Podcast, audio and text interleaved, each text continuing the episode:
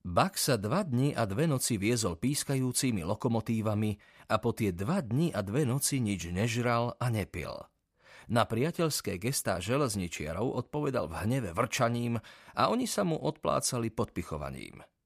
Keď sa vrhol na stenu debny, celý sa trasúc a penia z papule, smiali sa mu a dráždili ho.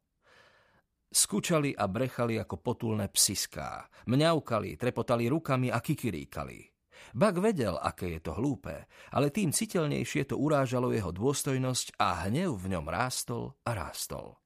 Hlad mu natoľko neprekážal, no za to smed mu spôsoboval kruté muky a jeho zlobu rozplameňoval do horúčkovitého besnenia.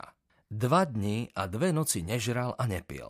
A počas tých krutých dvoch dní a nocí sa v ňom nahromadilo také more hnevu, že by sa bolo zle povodilo prvému, kto by sa k nemu priblížil s nedobrým úmyslom.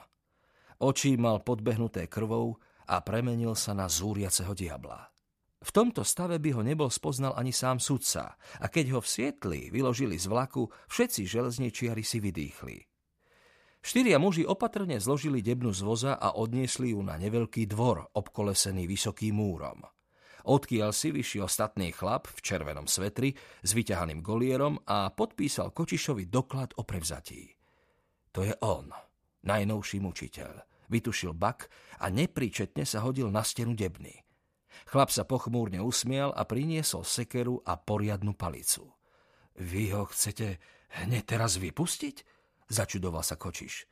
Samozrejme, odvetil chlap, zaťal sekerou do debny a zaprel sa do nej.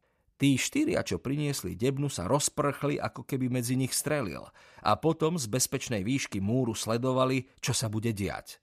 Bak skákal na rozrúbané dosky, zarýval do nich zuby, lámal ich a hrízol. Kamkoľvek dopadla zvonku sekera, v zápäti sa ta vrhol, zvnútra vrčiac, vyčíňajúc, poháňaný zúrivou túžbou dostať sa von. Zatiaľ čo chlap v červenom svetri mu pokojne, nevzrušene razil cestu. No poď, ty červenohoký diabol, prehodil, keď bol otvor dosť veľký, aby sa ním prepchalo bakovo telo. Pustil sekeru a palicu si prehodil do pravej ruky a Bak bol v tej chvíli v skutku červenokým diablom. Chystal sa na skok, zježený so spenenou papuľou, so šialeným svitom v krvavých očiach. Jeho 65 kýl, pobádaných krajinou zúrivosťou a vydráždených potláčanou zlobou posledných dvoch dní a nocí, sa vymrštilo rovno na chlapa. V letku, práve keď sa chystal chňapnúť a zovrieť, dostal úder, ktorý ho zastavil a bolestivo mu zacvakol zuby. Skrútlo ho, Dopadol bokom na zem a prevrátilo ho na chrbát. V živote nedostal úder palicou a preto nevedel, čo sa stalo. So zavrčaním, v ktorom zaznelo zabrechnutie i zaskúčanie, vstal a znova skočil. A znova prišiel úder, ktorý ho zrazil na zem. Tento raz postrehol, že to bola palica, ale v tej nepričetnosti nedbal na opatrnosť. Desať ráz zautočil a palica desať ráz útok odrazila a poťala ho. Po poslednom, mimoriadne prudkom údere sa síce vyteperil na nohy, ale bol priveľmi omráčený, aby opäť skočil. Bezvládne sa tackal, z nosa, papule a uší sa mu liala krv, nádherný kožuch mal pofrkaný a ufúľaný krvavými slinami.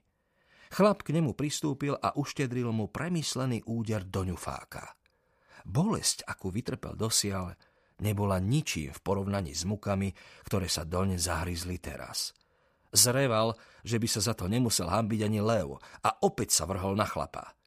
Ten si však prehodil palicu z pravej ruky do ľavej, chladnokrvne zdrapil Baka za spodnú čelusť a mykol ňou dolu a vzad.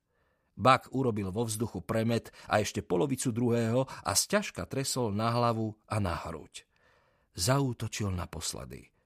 Chlap ho zasiahol premysleným úderom, s ktorým zámerne vyčkával až nakoniec a Bak sa zosunul na zem a stratil vedomie.